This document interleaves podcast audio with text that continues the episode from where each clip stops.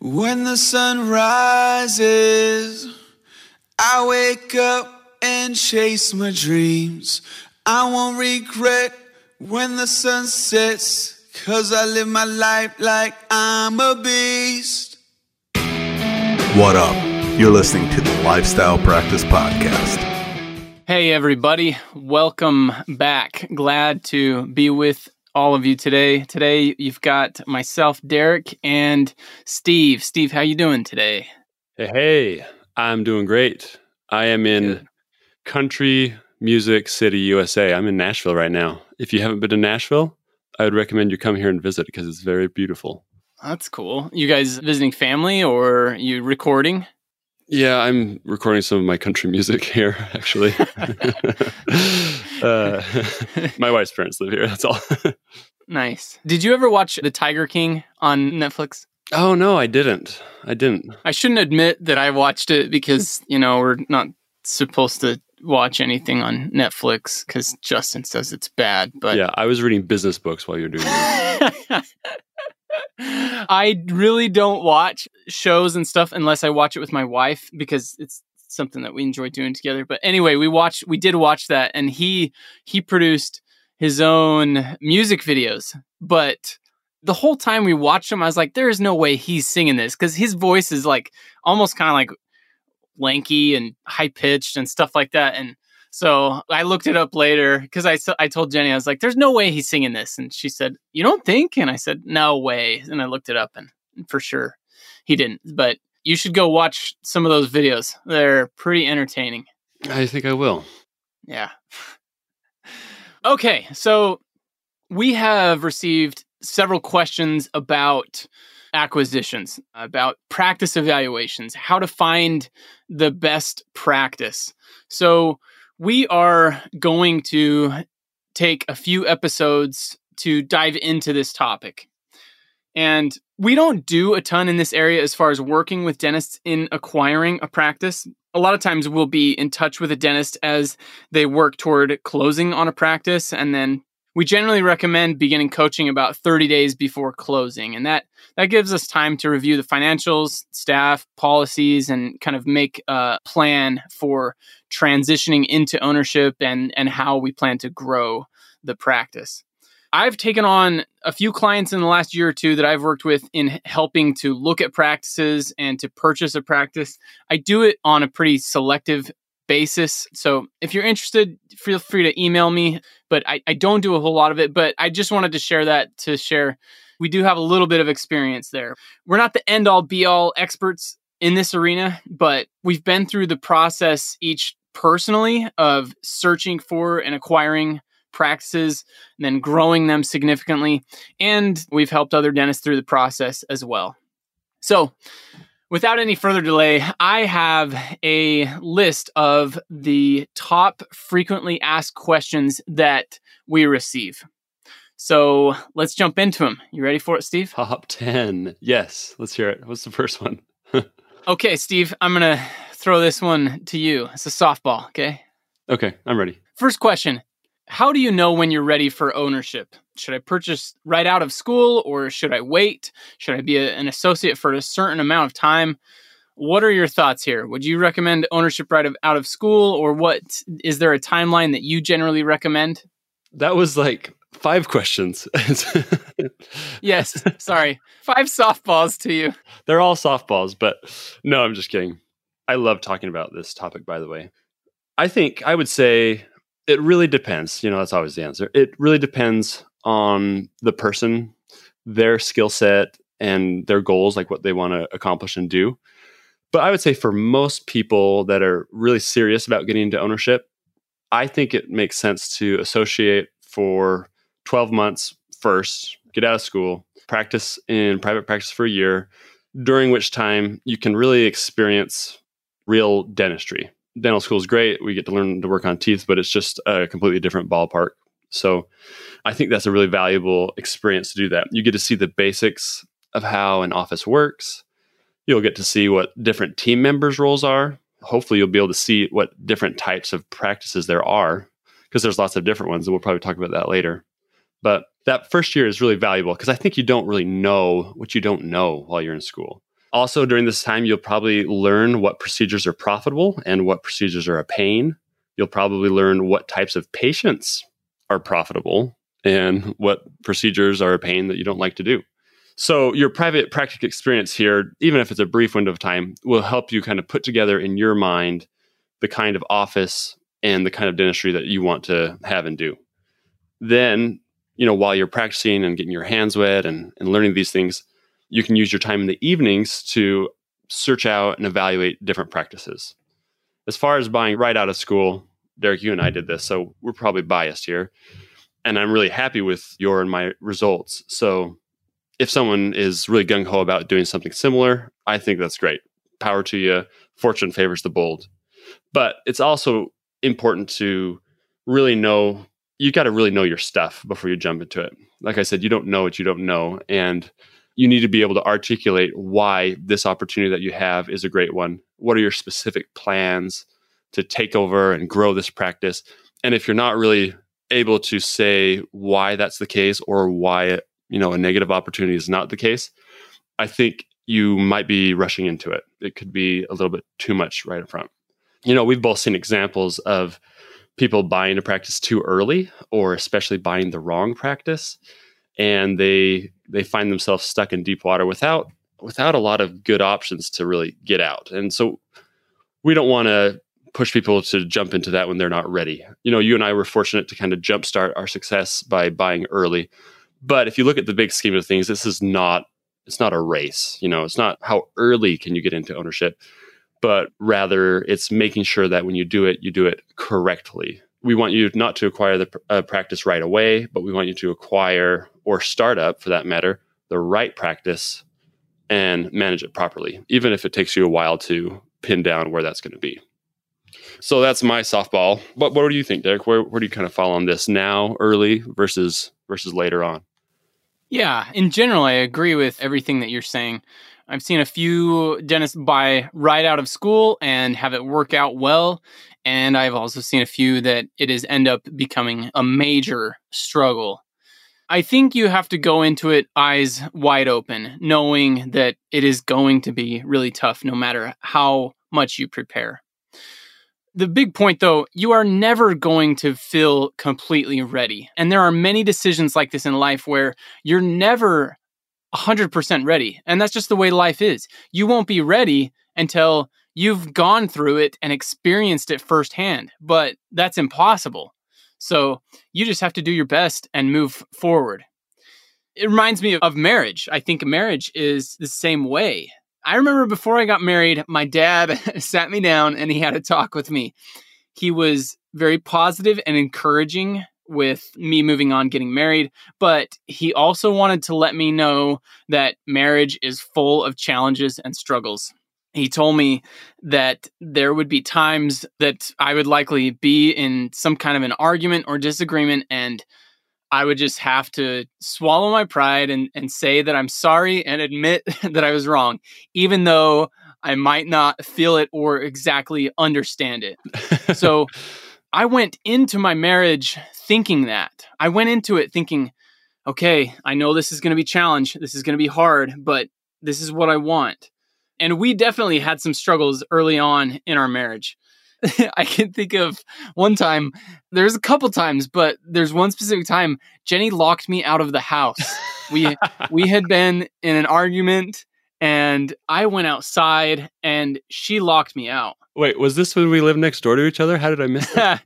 no, we had only been married for a few months. Oh.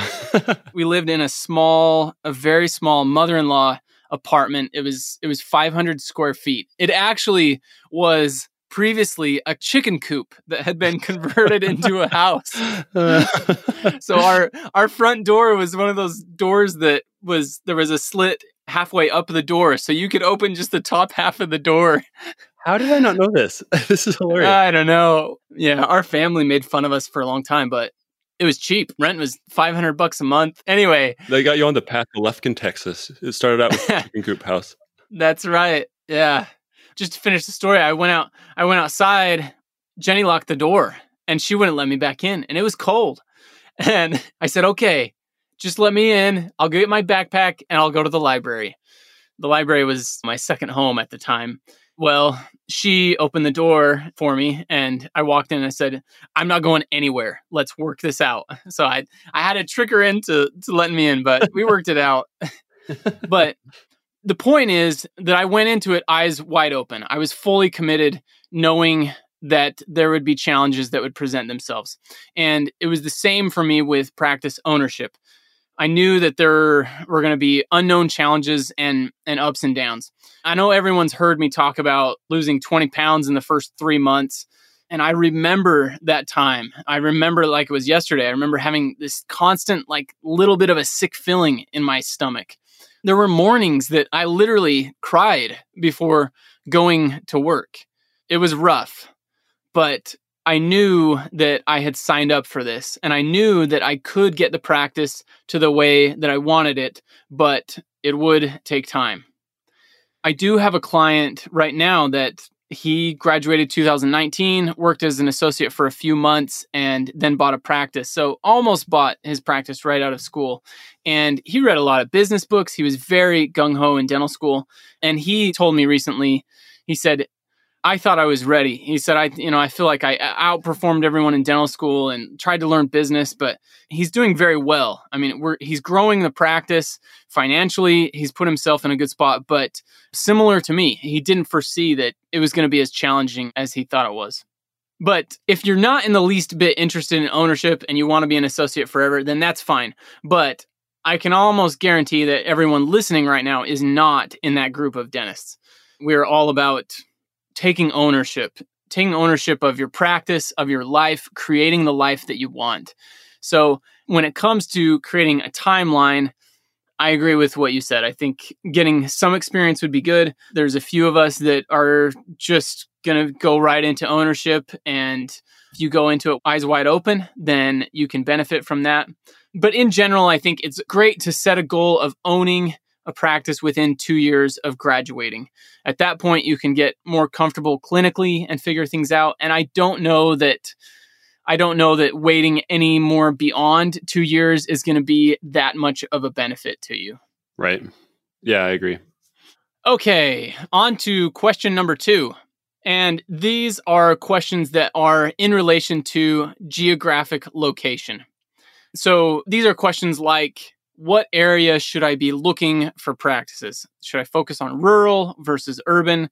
How much should I prioritize living close to family or just moving anywhere? So, first things first, there's no right or wrong answer here. Every person and every situation is different. Whether or not you're married makes a big difference. Whether or not you're you have kids makes a big difference. So, let's talk through some of those questions and see how it might be prioritized. So, the first question should I stay close to family or should I broaden my perspective? Steve, you and I have both looked at this in similar ways. I think I'll just share how I looked at it and then you can share any thoughts that you have as well. I ultimately wanted to be closer to my family, but I cared more about just finding the best financial opportunity for me.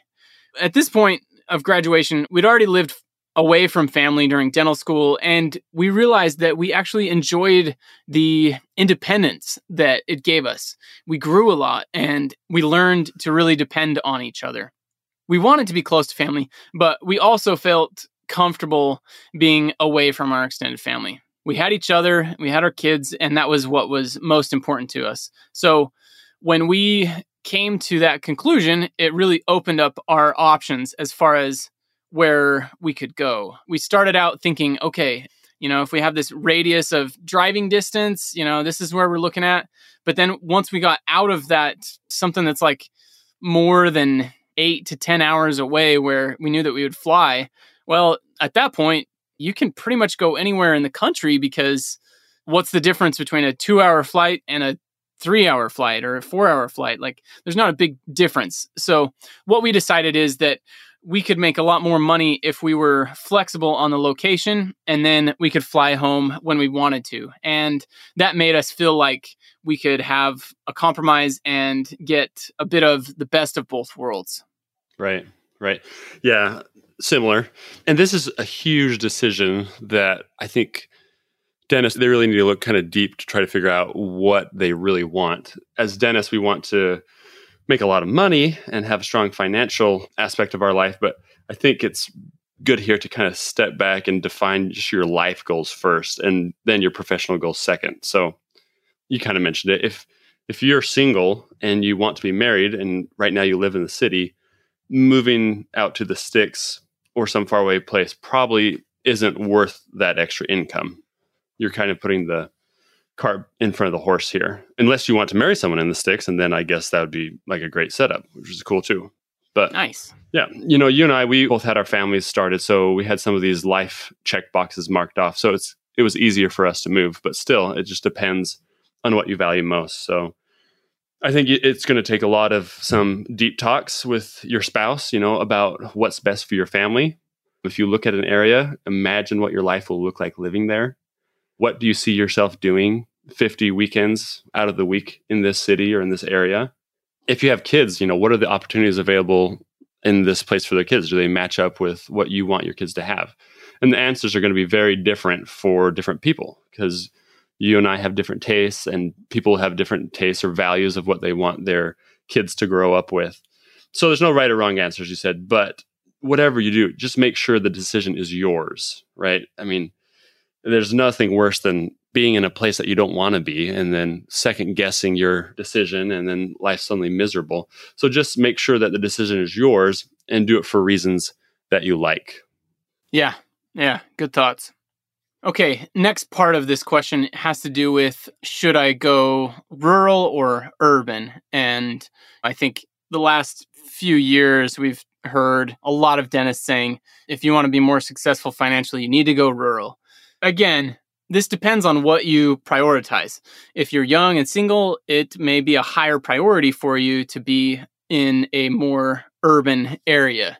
I read a, a newsletter from a broker recently, and she said that nine out of 10 dentists that she's working with to find a practice want to be within 30 minutes of an urban area or a metro area. So, based on that, most people are are going to want that and there's nothing wrong with that. But let's talk through kind of some of the pros and cons here. So, I mean, based on just what I told you about the information from the broker, I think everyone would agree that practices in urban areas are in higher demand. So, you will probably pay more for a practice in an urban area compared to a rural area. But even a bigger factor than that is what I believe is is your competition in an urban area, your competition is going to be much greater than many rural areas. Examples of this are here's a few of things that I'm that I'm thinking in. In an urban area, you're much more likely to see things like more offices that are in network with more insurance companies. So possibly lower reimbursements. Extended hours.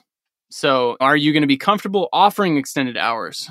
Or more competitive advertising. There's some areas where doing a mailer and, and newspaper gets a lot of results because dentists are not advertising very much. But then there's other areas where people are getting mailers every single day from different dental offices.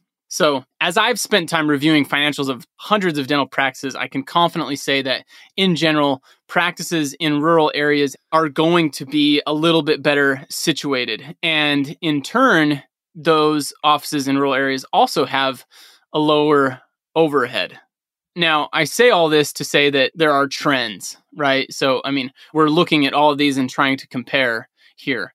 But at the same time, at TLP, we are all about choosing the life that you want and going out and getting it. If you have a specific location that you really want to practice and you want to live, you can go there and you can make it work it may take more blood and sweat and tears than other areas, but you can do it. Like I said earlier, you just need to be aware of that going into the situation. Have your eyes wide open. You don't want to go into that type of situation thinking that you're going to coast into success and achieve your desired lifestyle. You need to have a game plan. You need to know your competition. And if they offer extended hours, are you willing to do that? Or are you going to find different ways to outperform them and to be better? How will you be better? How will you treat your staff better? Lead your business better? Treat your patients better? So, again, you can make it happen wherever you want to, but either way, you need to have a plan and you need to be committed to it. Yeah, really good points. And you know, I think the rural to metro question, there's also it's you can kind of look at it as a spectrum too. You know, there's not just a metropolitan area or a farmland type setup. You know, you can live in a city with a Costco and still have the advantages of less competition, but still be around other people. So I think the sweet spot is going to a mid-sized city rather than metropolitan. For example, Oklahoma City, if you did a bunch of demographics all around it, you'd probably find a lot of opportunity rather than Austin, Texas, or Omaha rather than Chicago. Albuquerque, New Mexico is a decent sized city compared to San Francisco and the competition there. So maybe this is just my opinion, but I think mid-sized cities, while they're not the epicenter of art and culture, they're usually big enough to give you and your family some of the benefits of being in a big population, and yet you still have a lot of professional opportunity. In my city, Augusta, Augusta, Georgia, it's a mid-sized city, and I would say, you know, it's moderately competitive here, but it's not like LA or New York. In my family, we can still have all the the things that we enjoy. You know, we've got all the sports, all the sports programs for kids, music lessons, you know, private schools, whatever we really want to do, it, it's available to us. So there's kind of a, a middle ground there. And also, you know, even in really big cities where there's a lot of competition, there are, if you look hard enough, usually some spots in the newer developing suburb type areas of these cities where you can, if you find a good demographic and a killer location, you can do really well. But like you said, to your point, Derek, all that said, you know, you're right about making it happen where you want. It might be more difficult or it may take longer to build, but the truth is, there are people in that area who are likely knocking it out of the park, even despite the competition. And if they can, why can't you? Yeah, great points. And I think one thing that you and I have talked about in the past is being more flexible in the beginning and seeking the best financial opportunity. I mean, you're not committed to a lifetime there. So if your priorities change or if you decide something else, at that point, that can really open up a lot of options if you've worked hard and put yourself in a good position. Yeah. I almost look at it sometimes like medical students, they do their residency or like even dentists, like an oral surgery residency where you go out and you're in a faraway place for four to six years and you put all the work in, but you get to reap the benefits from it later on. It's almost kind of like that as far as moving away to a really strong financial opportunity and just kind of crushing it for those few years and you'll kind of reap the the rewards from it later on for the rest of your life. Yeah. Yeah, I think that's a wise way to look at it too. Okay, the next part of this discussion is what about comparing different states? Does the state that you're in make a, a, big difference? So I looked up a few different things and, you know, I've had kind of feelings along these lines, and I think you have too, Steve, but I kind of found something to back it up. There's a council called the Small Business and Entrepreneurship Council, and they have taken a bunch of different data as far as looking at policies and taxation in different states to compare them. You could basically look at how all of those different states are ranked. So they have kind of two different categories here. One is they've ranked it based on their policy environments, and then the other one they base it off of the small business tax index. And a lot of these states are in common with both of these. But the top 10, as far as tax friendly, are first Texas, South Dakota, Nevada, Wyoming, Florida, Washington, Ohio, Colorado, Alaska, and Alabama. Those are the top 10. In contrast, the worst 10 states as far as tax system for small businesses are very last, starting in place 50, New Jersey, and then 49, California, then Hawaii, Minnesota, Iowa, Vermont, New York, Oregon, Maine, Connecticut, and Nebraska. If you live there, you're screwed. yeah. I mean, it's interesting to look at things that are in the news and everything with stuff going on in different states and policies and, and everything like that. So that's, I mean, definitely not the end all be all, but I think it's something to take into consideration if you're looking at a very broad view of the map. Yeah. You know, interestingly, I, I wonder if you could compare like fee schedules for insurances in those states. I wonder if those higher tax states probably may have stronger fee schedules. I don't know. Either way, though, I think you're right. You know, there's ultimately there's opportunities everywhere, and one could make a general rule that states with lower taxes and less red tape are easier to run a business in. One thing that I didn't consider a few years ago when I bought my practice was state income tax. If you are living in a state with a high income tax and you have a practice with strong cash flow and a larger take home, your state income tax can be pretty substantial. So if you're in a state that has 7 or 8% state income tax, you can just kind of think of all the lost revenue, 8% of your income. That's the same as an entire month of work. So if you compare that to a tax free state, basically you could give yourself a month off each year in terms of income. And you know, there's some states that have 10% income tax. So it's something to consider. As far as competition goes, you can make the generalization as well that states along the coasts, east and west coast, have more competition, and states in the middle of the country, you know, the heartland, the Midwest, there's less competition and more opportunity. So generalizations, but something if you're kind of looking in a really broad 30,000 foot perspective, some things that may help you kind of narrow down more or less your your search net areas. Yeah, interesting you bring that up because and I was wondering about that, but when you those states that I listed off as far as being the best as far as tax and policy, many of those that are in the top 10 also have no state tax in those states. So, yeah, that's interesting. So, again, to wrap things up here, all these things should be taken into consideration. I would say that it really just comes down to prioritizing things. How badly do you want to be in a specific area? If you want to be in a specific area really badly, that's fine. You just have to know going into it that you're probably going to have to put more work into it to achieve similar results as some other areas with possibly less effort. So we only got a few questions in to this one, but I feel like this is really good conversation to be having. I hope that you guys have enjoyed this, and we will continue on next week with bringing you more content and questions to consider when you are looking at purchasing a practice and creating your own lifestyle practice. Have a great week, guys, and we will see you next time. All right. See ya